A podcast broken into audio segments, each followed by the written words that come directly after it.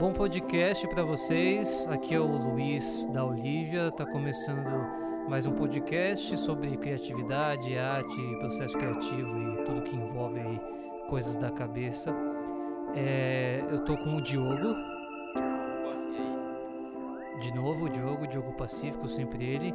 Agora, finalmente, Matheus Albino, guitarrista da Olivia. Alô, alô, boa noite. Boa noite, Mate.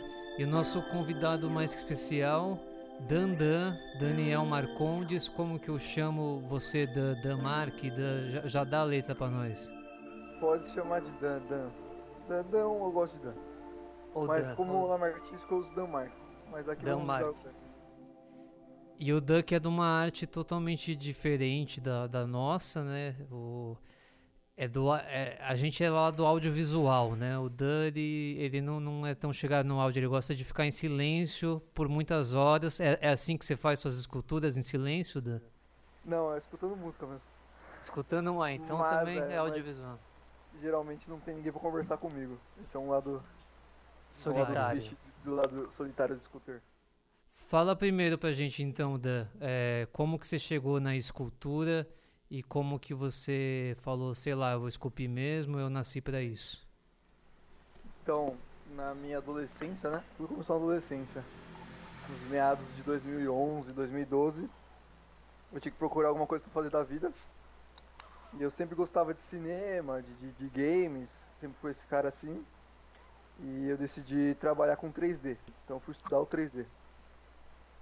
E estudando 3D e tudo mais, fui estudando ali, estudando aqui.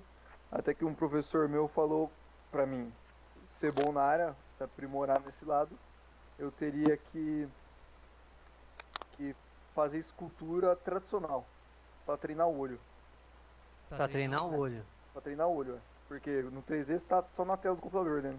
É 3D, mas você tá enxergando em 2D, basicamente isso. Conta, Conta pra pra mim, pro Matheus, porque você lembra, o, o Dan estudou com a gente, né, lá, lá atrás no CNMB, e aí você lembra que tinha aquela época que chegou uma escola de games e distribuiu uns panfletos, você lembra disso, Mate? Lembra, eu fiz, né, essa escola de games. Ah, você junto fez? com- Junto com o Dan, inclusive, né? Pô, a gente faz uma pauta, a gente fala, "Ô, vamos, tentar vamos tentar organizar o podcast, falar, tipo, coisas com sentido, e os caras só não comentam isso, né? Não, mas, ué. eu Isso é falha sua que não pesquisou ponto. direito. É, mas o que que era essa, essa- é, foi mal, mas o que que foi isso daí que vocês fizeram junto, então, já que vocês têm vários segredos, Não, o pra Matheus gente. fez um ano depois, eu entrei um ano antes. Eu entrei nessa escola, a escola não é, eu não era das melhores do mundo, né? Mas foi lá que, que, eu, que eu vi, caraca, gostei disso. Quero fazer, quero trabalhar com isso, entendeu? Entendi, e você eu viu, viu o que lá, coisa, mas, foi- mas eu aprendi o necessário pra decidir o que eu quero pra vida. E aí depois disso eu fui procurar novos cursos, tudo mais na área. Foi quando eu conheci a Melies, que é uma escola de, de 3D muito famosa em São Paulo, e decidi estudar lá. Aí nessa escola esse professor falou pra mim estudar escultura tradicional. Que ele tinha um contato de um cara que, que era bom na área, famoso em São Paulo, e eu fui lá estudar com esse cara, que é o Glauco Long.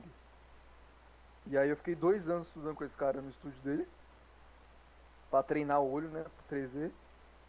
E Sim. aí conforme eu fui estudando cada vez mais escultura tradicional, eu vi que eu não queria o 3D e queria o tradicional.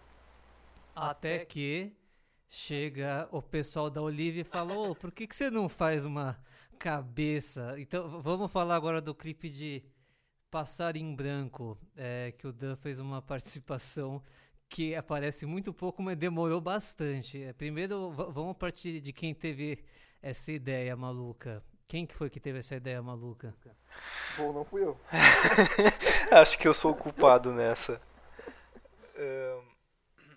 Eu sei que. Putz, a gente tava pensando nesse clipe, né? E, e os perrengues que uma pessoa.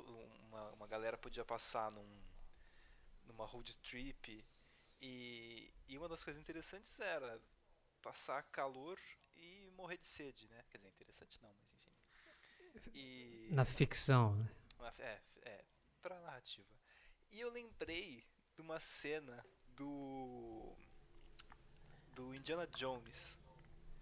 que o, o, o malvado lá, ele vai lá, ele, ele abre a, a arca da perdição e solta uns demônios por aí, e aí as pessoas começam a derreter. E, e essa cena, desde que eu vi, eu fiquei muito vidrado por essa cena, que era muito legal, que era um efeito prático mesmo, que era uma cabeça de cera que o cara derreteu. Aí eu falei, aí eu falei, "Putz, eu quero fazer isso. Será que a gente consegue? E aí eu, por, por intermédio do Luiz e do Matheus, chegamos ao Dandan. E, e o, o lance é que Passar em Branco foi um clipe que a gente lançou em. Quando, quando que foi mesmo? Foi abril do ano passado. Acabou de fazer Faz um ano, faz um ano. isso, faz um ano, né? E aí a gente tinha tinha várias outras coisas, né? Tipo umas, umas cenas longas, né? Que a gente tinha que fazer, pegar a estrada. A gente ficou, tipo, é, alugando um amigo nosso para emprestar o caiaque. Tipo, teve várias histórias. Mas eu, eu particularmente achei que a, a mais visceral foi esculpir a cabeça do Matheus durante algumas horas. Quer dizer, eu não fiz nada, mas foi interessante olhar. É, vocês falam que queria fazer na ficção passar perrengue, mas vocês não sabem o que foi ficar com aquela parada na cabeça durante três horas seguidas. Nossa, sensação claustrofóbica, cara. Lembra? Era, era alginato que a gente passou na cara inteira do Matheus. Ele respirava por um buraquinho minúsculo no nariz, que ele, de repente ele começou a ficar desesperado. A gente falava, não, mas tá tudo bem. Ai, Conta pra nós, Dan, como que foi Foi isso isso daí, daí, tipo... Então, não foi, não foi uma escultura em si, foi um casting. Não foi. é, chama como? No- no- Casting. Face É. casting. Chama face casting. Que é tirar o molde do, do rosto do Matius. Foi o meu Não, primeiro não precisa ser necessariamente casting. do Matios, né? Pode ser de outras pessoas não. também. Porque se a moda, se a moda pegar, Matheus tá ferrado. Foi a minha primeira vez que eu fiz isso e o Matius, eu juro pra você que eu achava que ia demorar 20 minutos. Nossa. E quanto tempo demorou? Umas duas horas e meia com o Aginato na cara. Foi tipo. Não, e o negócio secava é, muito rápido. Não, ou, ou secava muito rápido ou muito devagar. Não lembro que a gente teve que fazer umas três levas. E aí acabou a Sim, gaze. Ele, Ele ficava secava muito seco rápido, muito né? rápido. É. E aí a gente tinha que fazer uma camada grossa pra quando tirasse não, não, não quebrasse, né? Mas o que eu achava mais interessante é que o Dan ficava segurando a, a droga de um bisturi Nossa. na frente da cara do Matheus imóvel, assim. E eu era o ajudante ainda, tipo, eu era o ajudante. Va- Vai, vai tirando o excesso de alginato, aquela coisa de dentista, enquanto eu passo esse bisturi na cara do guitarrista. Eu falei, mano, que que é isso, velho? Ah, então, é, Era isso mesmo. O, o, o alginato é aquele negócio que faz molde de dente, de dentista, né? Isso. Isso. É exatamente a mesma coisa. E, tava aqui, e, e detalhe, tudo isso foi, foi feito na sala de um apartamento. Ah, é. Foi aqui Na na, sala na- de um no meu apartamento. apartamento. A, a, a cadeira que, que eu uso pra usar o computador, para mexer no computador ainda tá manchada de alginato. Você falou que pra gente que não, eu nunca mais usar aquela cadeira. Então eu falei, beleza, vamos pingar. Não, é, é, ela é a secundária. Mas pa- passa a receita então, Dan, pra quem tá ouvindo o podcast falando, pô, eu queria ter um molde da minha cabeça.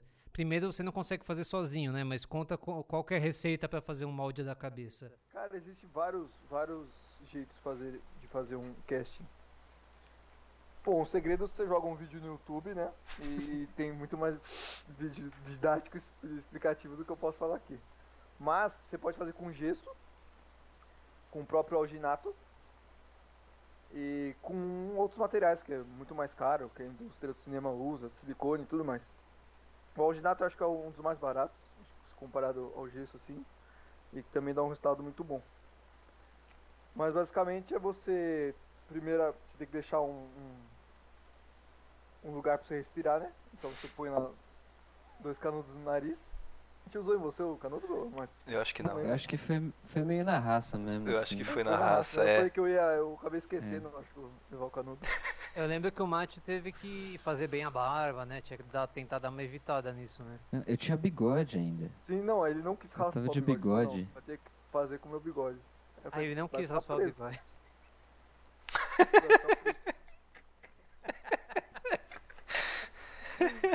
Foi, foi, foi, foi engraçado. Vocês lembram, da- vocês lembram daquele filme, né, do Homem da Máscara de Ferro? Eu, eu era praticamente o DiCaprio, só que de bigode.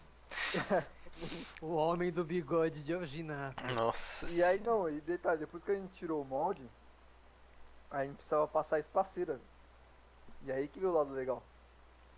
Aí, aí vem uma Nossa. parte um pouco mais de escultor mesmo, né? É, aí eu derreti a cera aqui, aqui em casa mesmo e joguei dentro do molde. E aí eu tirei acho que três, três moldes, três ou quatro. Tem com você ainda aí, Marcos? Eu acho que foi uns.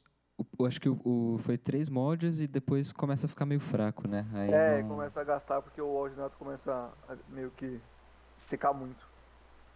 E aí eu tinha acho que quatro moldes, pintei três e dei um pro Márcio de presente. Lembra até hoje?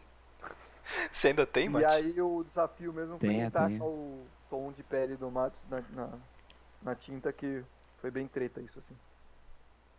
Deixar um bem É, real. isso, deve, isso deve ser embaçado, né? Porque afinal o lápis cor de pele nunca foi cor de pele, né? Tem, é. Cor de pele é composto por, por várias cores, não é cor de pele. Não existe isso. A gente foi enganado. A gente, a gente não É, se porque tem- deixava tem várias enganar, né? A cores- gente só cores pintava de pele porque falavam. diferentes também, né? A gente tá, só pra todo mundo saber, a gente tá gravando à distância, né? Esse podcast claramente, quarentena. E pela primeira vez a gente tá gravando em, em quatro pessoas. Queria dizer que estou muito feliz. É uma, é uma reunião muito grande. Fazia muito tempo que eu não me reunia com quatro pessoas ao vivo assim. Ao mesmo tempo, ao mesmo tempo, apesar de ser em outro espaço. Ó, Ne- Só, Que só eu me sinto assim. É, Coisa, o- coisa, coisa que era inimaginável no século XIX, por exemplo. Mas, mas sabe o que é engraçado? Eu tô lendo um livro, é, Um Estranho numa Terra Estranha, é do, do Robert Heinlein, dos anos 60, ficção científica. E tem duas coisas que me, me, me pegaram muito, porque esses caras, eles gostavam de fazer previsão, né, de como ia ser o futuro. E aí todo telefone tem... tem é, todo, telefone do futuro para eles tem, tem vídeo, né? E... Mas aí que tá, o, o- eles... Pra eles, o normal é o telefone ter vídeo, só que hoje eu acho que a gente está cada vez mais. Cada vez mais que o telefone tem vídeo, a gente foge do vídeo.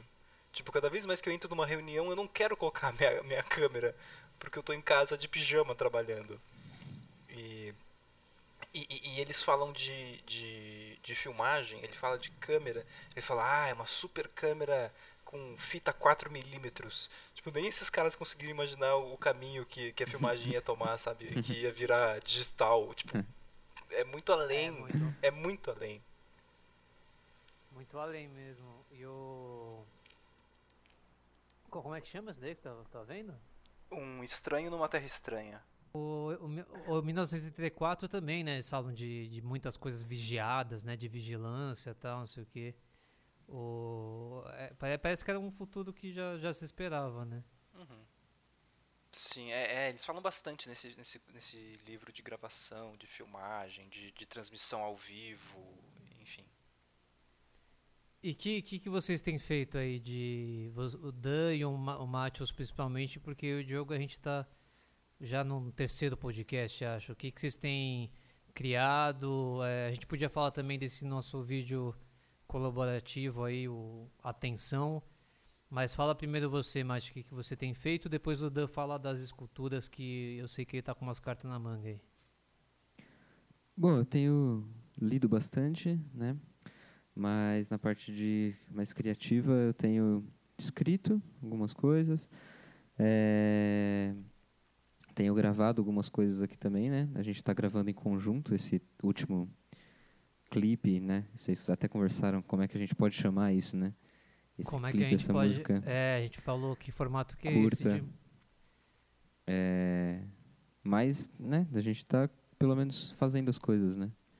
Então, tenho feito isso, gravado um, um pouco, escrito um pouco e tô lendo bastante. O que, que você tá lendo. Nath?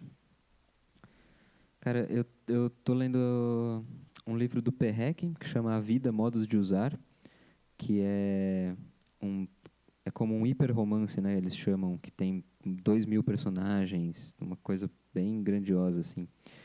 E só, só que cotidiana ao mesmo tempo, é todas as pessoas que vivem num prédio, então bem Ah, bem esse conceito hiper mesmo.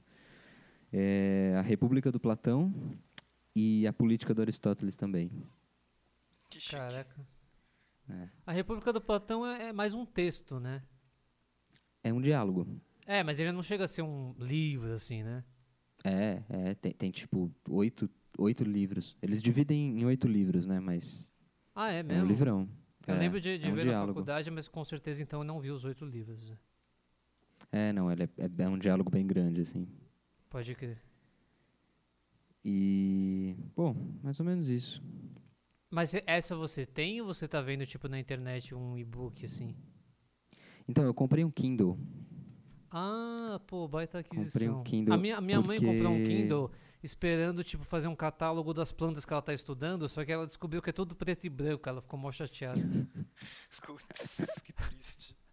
É. É, isso é um pouco chato, mas é, eu, eu acho ótimo, porque às vezes você tem que ler algum texto de formato digital e é muito ruim você pegar o seu computador para ler todo, o tempo todo, né? Aí o celular é pequeno e o computador você fica os- mal é. posicionado na cadeira. É, e é muito mais barato hoje em dia você comprar o formato do e-book, né, do que você comprar um livro físico. Sim. Apesar de que, apesar de que eu gosto muito de ter livro físico, mas Eu Dependendo não do- me, me, me acostumar com, com o Kindle, não. Não acabei- conseguiu? Acabei de comprar, fazer uma compra na estante virtual porque eu não consigo ler no Kindle, cara. é, eu eu tô achando bom por enquanto. Cada um, cada Pode um, Pode né? ser que eu canse um dia. Eu, queria, eu queria ler umas coisas mais de, de, fi- de filosofia, mas tem bastante coisa, né, na, na internet, só que aí são uns e-books muito cagados, assim, tipo, as pessoas tiveram boa intenção, mas tá, tá muito ruim de ler. É, você tem que achar uns PDFs bons Tem ou que achar ou umas um- paradas boas. né? ou comprar um e-book de fato, né, que tá bem editado. E você, Dandan, o que, que você tem feito, o que, que você tem esculpido? Eu queria, para chamar para o Dandan, eu que- eu queria fazer uma pergunta para ele, inclusive, antes dele falar o que ele tem feito. É, porque a, a gente produz conteúdo audiovisual e o público consegue ver, né? Ele consegue escutar a música e por mais que não esteja num show, ele consegue é, captar toda a essência do que a gente quer dizer ali, né? E aí eu queria perguntar para o Dan, imaginando numa, assim, numa situação em que a, a quarentena se estenda, enfim, o, o apocalipse, sei lá, é, como é que você acha que seria para as pessoas interagir com as esculturas sem estar presente com elas? Porque a escultura tradicional, ela tem um- uma coisa de volume, de forma, que você tem que estar ali, né, na frente dela para você conseguir sentir aquilo. É como aquilo que ele falou, E né? como Da, da escultura, ele gosta da escultura por ser 3D, porque o 3D do computador é no fim 2D. É, então. E como é que você acha que, que enfim, quais caminhos você acha que tem para a escultura num mundo em que a gente vai ficar em quarentena mais tempo, não sei. É, diante de tudo nós estamos vivendo, vários museus, museus no mundo inteiro estão abrindo é, é, todas suas, suas artes assim na internet, para você visitar tudo mais, mas não é a mesma sensação. Então, como esse mundo viveria se a gente ficasse há 3, 4 anos em quarentena, eu diria que seria outra realidade, assim, a gente consumiria essa arte de um novo jeito. Então, é, as esculturas é, a gente teria que adequar conforme o público de hoje usa. Então, a gente usa muito o Instagram hoje. Então, a gente vai ter que começar a esculpir é, meio que pro Instagram, sabe? Tipo, pra galera sentir o que a gente tá esculpindo conforme o Instagram. Então, seria com vídeos de, é, de você produzindo, time-lapse, coisa que, que dá pra galera sentir através do audiovisual e sem o tato, sem a visão muito de perto, né, do 3D. Então acho que seria mais esse caminho para seguir. Eu tenho um projeto na minha mente, que eu já, já conversei com o Luiz, que é meio transformar certas esculturas minhas meio em mini clipe, assim, um clipe. Porque quando você vê uma foto no Instagram, ou um quadro, ou qualquer coisa, cara, é, é um quadro e uma foto que você tá vendo ali durante 15 segundos, 10 segundos, que só vai impactar uma pessoa mesmo se ela estiver muito interessada. E eu acho que qua- quadro e, e escultura, quadro eu digo quadro pin- pin- pintura mesmo, pintado assim, escultura, não dá pra dar migué, né? A gente, a gente é do áudio, a gente é do vídeo, a gente sabe que dá pra dar migué, dá pra usar software, dá pra dar uns truques. E na escultura, no pincel, você não vai dar migué. E aí eu acho que um vídeo de bastidores, que, é- que não chega a ser um bastidores, mas é, é quase é isso que você tá falando, né? Do processo, time-lapse e tal. É da hora porque, tipo, você fala, caramba, né? O cara saiu desse clayzinho de nada e virou esse negócio gigantesco, né? Sim, é, porque hoje em dia a, a cultura da curiosidade, cultura da curiosidade, ela é muito é muito consumida, tipo, todo mundo quer saber como que é feito, como, como foi produzido, é, quem fez, é, sabe? E em, rápido, informações rápidas. Ninguém vai querer ver um vídeo de 3 horas eu esculpindo uma cabeça. A pessoa quer um vídeo de eu esculpindo uma cabeça em 15 segundos, 20 segundos. Então, se eu conseguir trazer um vídeo, sei lá, de eu esculpindo um corpo de dois minutos, que tem uma música legal de fundo, uma história narrativa junto, você vai demonstrar muito mais interesse, tipo, do lado da pessoa, do que só uma foto no Instagram ou algo assim. E você vê Então, algum, acho que você algum futuro, sei lá, para as impressoras 3D nesses casos, tipo, sei lá, de, de, de Aquela artista. coisa meio Willy Wonka, né? Você estica a mão Então, e pega a barra de chocolate, quando- assim. quando surgiu a impressora 3D, muito foi questionado de que a escultura poderia acabar, o lado, o lado humano da arte poderia acabar, mas eu acho que nada substitui a, a mão humana assim, a arte que sai da, da própria cabeça de um pintor, de um escultor. Então pode existir inúmeras máquinas e robôs. Acho que nada vai substituir o fato do ter a mão ali, sabe? Uhum. Algo físico mesmo. Sim. Porque.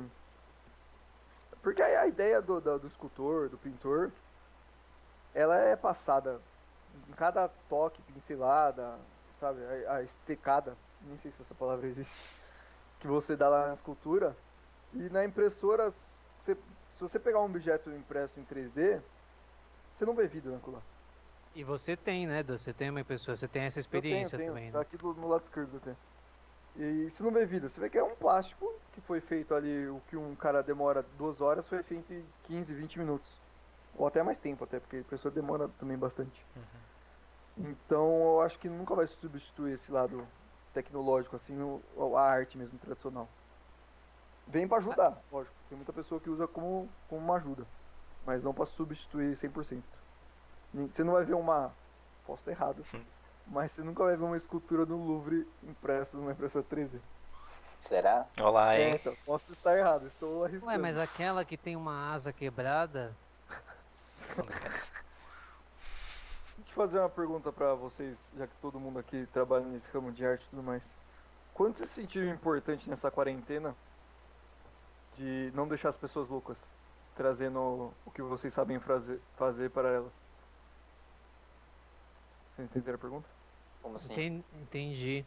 É, boa essa pergunta também. Eu acho que a gente pode automaticamente dispensar as reuniões de pauta, né? Porque todas as melhores coisas a gente não discutiu antes. né? As melhores perguntas, as coincidências.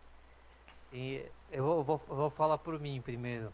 É, primeiro que eu acho que uma, uma responsabilidade que não, não é nossa de tipo das pessoas não ficarem loucas. Até porque a gente tem, tem direito de enlouquecer e as pessoas às vezes enlouquecem em, em tempos normais. Então eu acho que não é um não é não é uma responsabilidade assim, não é um, um peso que, a- que eu acho que o artista tem que trazer. Mas ao mesmo tempo, eu acho que o que as pessoas às vezes veem de especial em quem faz música, em quem esculpe, em quem faz cinema, em quem faz é tipo, nossa, você consegue dizer aquilo que eu sinto sem e eu não consigo. é, você consegue fazer aquilo então eu acho que de alguma forma a gente tem uma facilidade para expressar que, que a gente não pode também guardar é, só pra gente. Um, porque a gente precisa expressar, senão a gente fica com aquilo reprimido.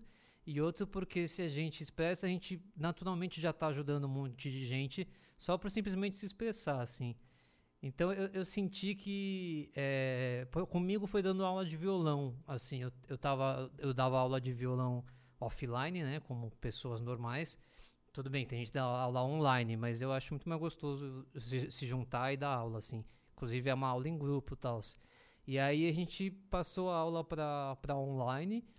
É, eu consegui manter essas alunas tal, e a gente se reunia é, pelo, pelo, pelo Skype, sei lá por onde, por onde que a gente faz. A gente faz pelo Zoom, na real. E aí teve uma das aulas que eu senti elas muito quietas, assim, sabe? Eu senti, eu falei, putz, elas estão sempre tão animadas, porque é um momento que elas se encontram na, na aula. E eu senti elas meio quietas, assim. E aí eu tentei fazer uma aula mais divertida, e aí no fim a aula ficou mais divertida, e no final da aula todo mundo veio falar no WhatsApp depois, falou, ah, foi muito boa a aula hoje e tal. E aí que me deu um estalo, assim, que eu falei, putz, eu, eu, eu nem conheço elas tão bem, eu só sou professor delas, mas eu consegui perceber que o clima não estava tão gostoso quanto na, nas últimas aulas. E eu falei, nossa, e, e eu consegui mudar isso, né, para três pessoas. Talvez eu consiga melhorar isso para a base da Olivia. E é aí que eu fiquei com mais vontade de fazer essas, essas coisas que a gente tem feito, né, tipo podcast, música, é, umas música curta, vídeo. Aí eu comecei a, a, a pensar mais. Boa. Podcast salva vidas. É, é, tipo isso. É, foi aí que eu fiz o SOS Internet, né? Acho que também tem. Também tem um pouco isso, de SOS mesmo, né? É. Eu acho que. Que é um pouco isso dessa coisa da comunicação aí que o Luiz falou, mas eu não acho que eu não acho que realmente é só o, o artista que tem que puxar para si essa, isso como um peso, como uma responsabilidade. Eu acho que a gente como seres humanos assim que sabem se comunicar, é, que a gente tem que se comunicar sempre que isso é possível assim.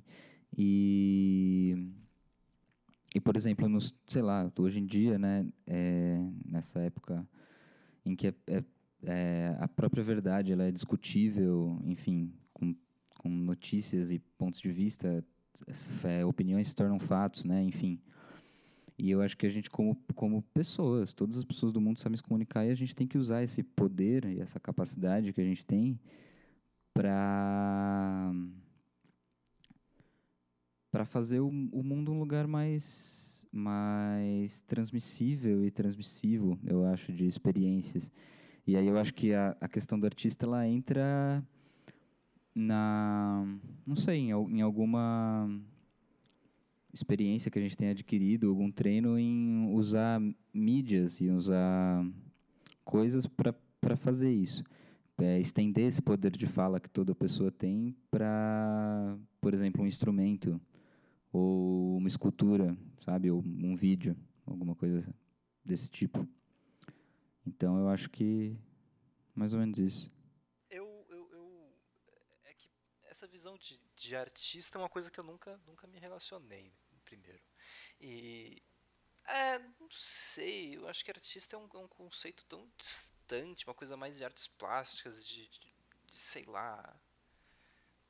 Enfim, não, não é o caso. É que é uma arte que é uma arte que veio depois, né? A sétima arte. Eles estão passando por isso ainda. Daqui a pouco eles se, eles se consideram parte da, do grupo. Não é, é, é que o cinema, para você se considerar um artista, é um passo meio, meio parece meio pretencioso. Enfim, não é esse, esse, esse, mérito que eu queria entrar. Pô, mas os, a sua arte, vai, já que você não vocês não se, se enxerga assim, vai. É. Então, sua, a sua arte, entre aspas, é o que mais tá salvando cabeças nessa quarentena. Então, é. o cinema, o filme. Outro dia eu fui dormir, é. acho que era seis da manhã, porque eu emendei todos os filmes do Missão Impossível. Nossa senhora! Meu Deus, esse filme é muito da hora, velho. Quantos, quantos tem já? 5, 6? Tem. Cinco. Ah, eu tava, sim, eu tava sim, pensando sim. em ver Missão Impossível é, é esse, essa esse quarentena. É bom.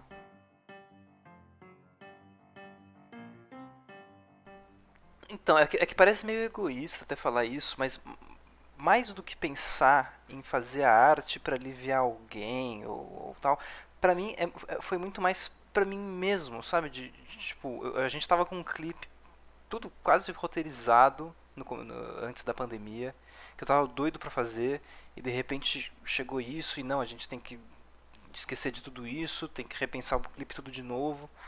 E, e aí o, o, o, vídeo aí, não é ansiedade que ficou o nome, é atenção, né? Atenção. É, foi tipo, tá bom, eu preciso me expressar, eu preciso fazer, eu preciso colocar em prática alguma coisa. E, e foi mais um jeito, mais do que não deixar as outras pessoas ficarem loucas, era acho que mais eu não ficar louco, entendeu? Sim, sim. Mas isso também pode, pode ter pessoas igual você sentindo isso. Então, às vezes você ajudou sem querer ajudar. Eu, eu acho que a tensão é um pouco isso também, né? Porque é uma coisa meio. É uma batida meio frenética, né? Que poderia muito bem ser, sei lá, uma batida meio circense, assim, se tivesse uns pratos, uns, uns ursos correndo e tal. E aí fica tum tum tum tum tum e aí várias coisas acontecendo, várias coisas acontecendo. Eu, eu preciso falar, eu preciso falar, várias coisas acontecendo, várias coisas. Ela tem uma, uma coisa frenética, assim. Repetidas batidas saídas de meu coração. Explodem, expulsam, expurgam, explanam uma sensação. Suspeito que seja a saudade da sombra que faço no chão. O sol da sacada somente não basta para esta missão. Anseio um abraço, uma massa ao seu lado é mais que um refrão. Assisto uma série sem nenhum sentido só pra distração. Alegro meu dia a literatura da literação. Eu nunca desligo, desgrudo ou desprendo a minha atenção. Tem mais alguma coisa que vocês querem falar? É... Eu queria falar que você. Que você, o Diogão, tá devendo um poema pra mim. Se o Matos quiser entrar nessa também. Que eu fiz um. Puta, eu falei que ia fazer um poema, pô. É. que eu curti muito que você fez pro Murilo no último podcast. Penúltimo, né? Último ou penúltimo? Foi penúltimo. Penúltimo. Foi, foi. foi ô, Luiz, é. faz um pra mim aí, velho. Aí. Tá, todos vocês estão devendo então um poema pra mim. Ô, louco! E. E o Diogão, é. vamos sentar e conversar pra produzir um, um mini clipe de alguma escultura minha. Boa, vamos sim. Tô devendo isso. Eu quero tentar transformar esse meio de, de escultura em outros tipos de canais. Da hora, da hora. Nunca ninguém explorou nessa terra. Pode crer. Boa. Você, Mati, mais algo a acrescentar? Eu acho que já foi acrescentado bastante, né? Bacana, sucinto. Diogo, alguma coisa mais sucinta ainda a acrescentar? Não. e esse foi uma, uma grande conclusão do podcast da Olivia. Já que eles, é, já que, como é que fala? Os candidatos não usaram o tempo, eu vou emprestar o tempo deles.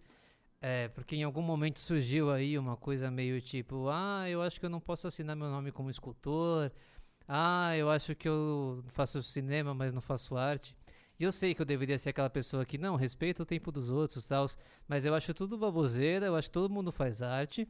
E tipo, eu penso muito isso sobre poesia também, porque se você falar uma palavra, uma palavra, várias vezes seguidas, com intensidades diferentes, pô, já resolveu, já tá fazendo arte. Se você ficar falando atenção, atenção, atenção, pô, é, tá fazendo arte. Então, vocês são artistas, todo mundo artista. E só para finalizar, eu queria te jogar numa, numa fogueira, Matheus, porque já que a gente não fez o poema do Dandan, e acho que na abertura a gente vai colocar só atenção para rolar mesmo. É, faz aquele seu Haikai do esquilo para finalizar show. Você lembra ele de cabeça? O Haikai do esquilo, eu lembro. É, então com vocês o Haikai do esquilo. Na, verdade, no, na verdade é o Haikai do rato. Então com vocês o Haikai do rato. O esquilo só é fofo porque vive no mato e o rato no esgoto.